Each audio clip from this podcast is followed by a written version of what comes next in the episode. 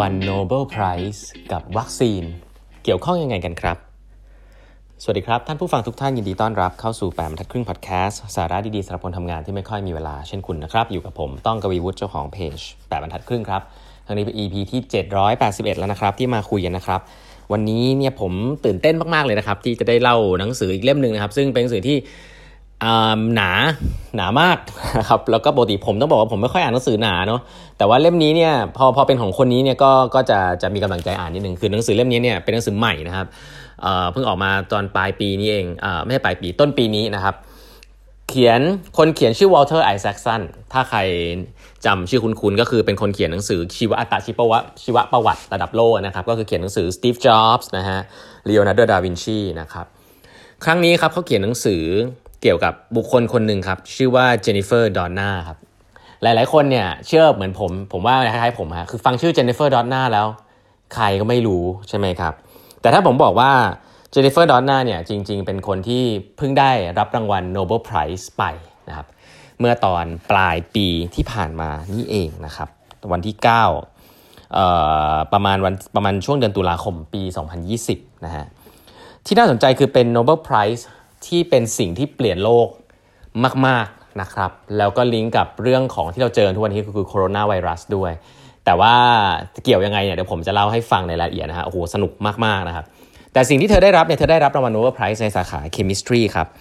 และเธอไม่ได้รับคนเดียวนะ เธอรับกับเพื่อนของเธอที่ชื่อว่าเอมานูเอลชาเพนทีเอเนาะแต่ว่าหนังสือเล่มนี้เนี่ยจะเกี่ยวข้องกับเจนนิเฟอร์ดอนนาค่อนข้างเยอะเอาง่ายๆเจนนิเฟอร์ดอนนาเนี่ยได้รับรางวัลในสาขาเคมีนะครับ chemistry เรื่องเกี่ยวกับ CRISPR-Cas9 ครับ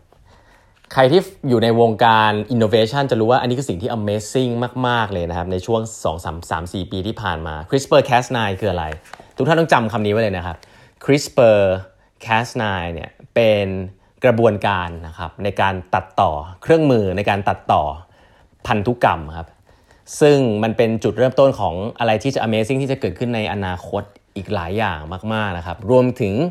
วัคซีนที่ทุกท่านใช้อยู่ทุกวันนี้ที่เราพูดคุยกันอยู่ไฟเซอร์แอสตราซิโนแวคอะไรพวกนี้บางตัวนะครับใช้เทคโนโลยี CRISPR-Cas9 ครับบอกได้เลยว่าพวกของพวกที่เกี่ยวกับไฟเซอร์นะครับที่ตัวเกี่ยวกับพวก RNA อะไรพวกนี้ จะมีใช้เทคนิคเหล่านี้นะครับ ซึ่ง เพราะฉะนั้นมันเกี่ยวข้องกับตัววัคซีนแล้วก็มันมาช่วย แก้ปัญหาโรคระบาดได้ทันท่วงทีมากๆเทคโนโลยีตัวนี้นะครับ CRISPR-Cas9 เนี่ยได้มีการพูดถึงกันเยอะมากนะครับ ก่อนหน้านี้ในเป็นเชิงของการเป็นอนาคตนะครับของของมนุษยชาติเลยคือการตัดต่อยีนพันธุกรรมต่างๆ ที่ทำให้โรคร้ายหลาย ๆ อย่างหายไป เช่นมะเร็งโรคอะไรที่มันเป็นยีนที่ไม่ดีก็ใช้วิธี CRISPR-Cas9 ครับเข้าไปตัดต่อพันธุกรรมยีนต่างๆ เวลาพูดคำนี้มันดูกว้างเนาะ จริง ๆ มันเกี่ยวข้องกับสิ่งที่เรียกว่า RNA นะครับ ซึ่งเป็นสิ่งที่เจนนิเฟอร์ดอตนาเก่งมาก ใช้คำนี้ก่อนแล้วกัน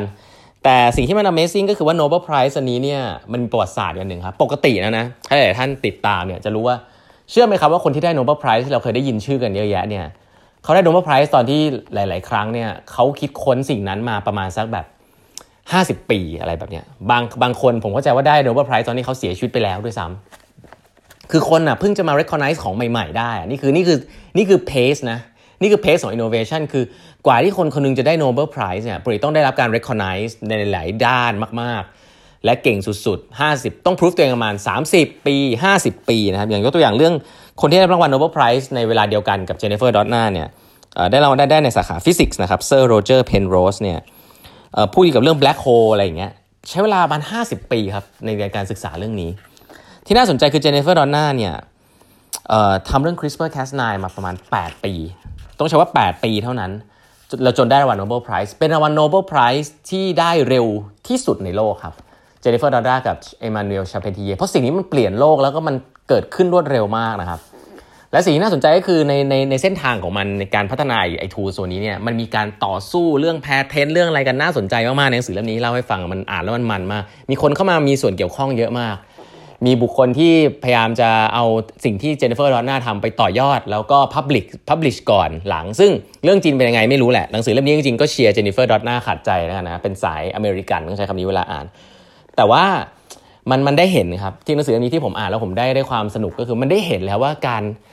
การคิดค้นอะไรใหม่ๆ ในเชิงของสาขาที่ผมไม่ค่อยไม่ค่อยเชี่ยวชาญที่ไม่ใช่ด้านดิจิตอลเนี่ยเป็นด้านพวกเกี่ยวกับ biology เนี่ย หรือเกี่ยวกับ chemistry เนี่ยเฮ้ยมันมีมุมที่น่าสนใจหลายหลายเรื่องมาได้เรียนรู้เยอะมากไม่ว่าการจะเป็นการ publish patent ที่ต้องแข่งกัน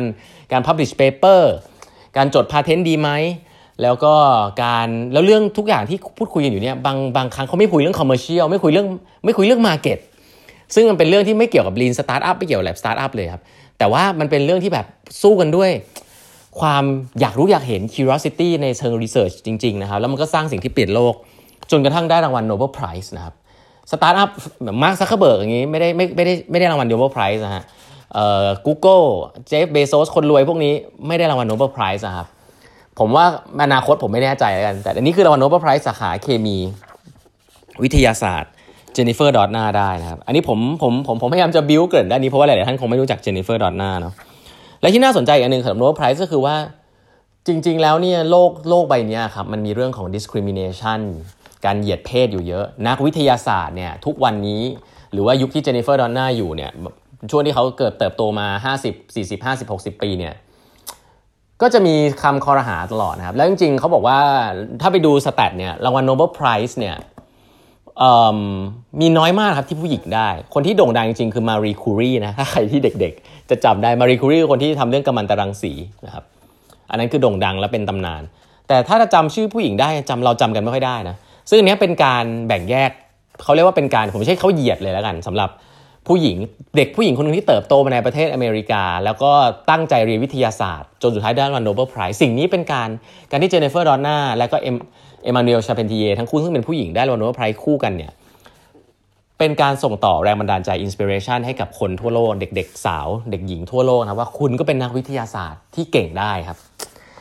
อ่านหนังสือเล่มนี้แล้วมัน Amazing มากคือว่าได้รอนโนไพรเร็วที่สุดเป็นผู้หญิง 2 คนนะครับชนะผู้ชาย แล้วก็คนที่เขาต่อสู้ด้วยในวงการตอนที่แบบก่อนที่จะได้ Nobel Prize เนี่ยที่ Publish Paper เนี่ยเป็นผู้ชายหมดเลยครับ แล้วก็วงการนี้ผู้หญิงชนะ ซึ่งผมว่าผมเชื่อว่าผู้หญิงความสามารถที่เทียบเท่า หรือเก่งกว่าผู้ชายในหลายเรื่องด้วย แต่โอกาสเนี่ยสิ่งเหล่านี้คนพวกนี้เขาต่อสู้มาในวงการ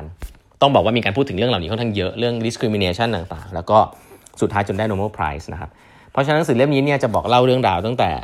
เจเนฟเฟอร์ดอนน่าคือใครนะครับเติบโตมายังไงนะครับผมก็จะเล่าคร่าวๆ แต่ว่าที่สำคัญคือ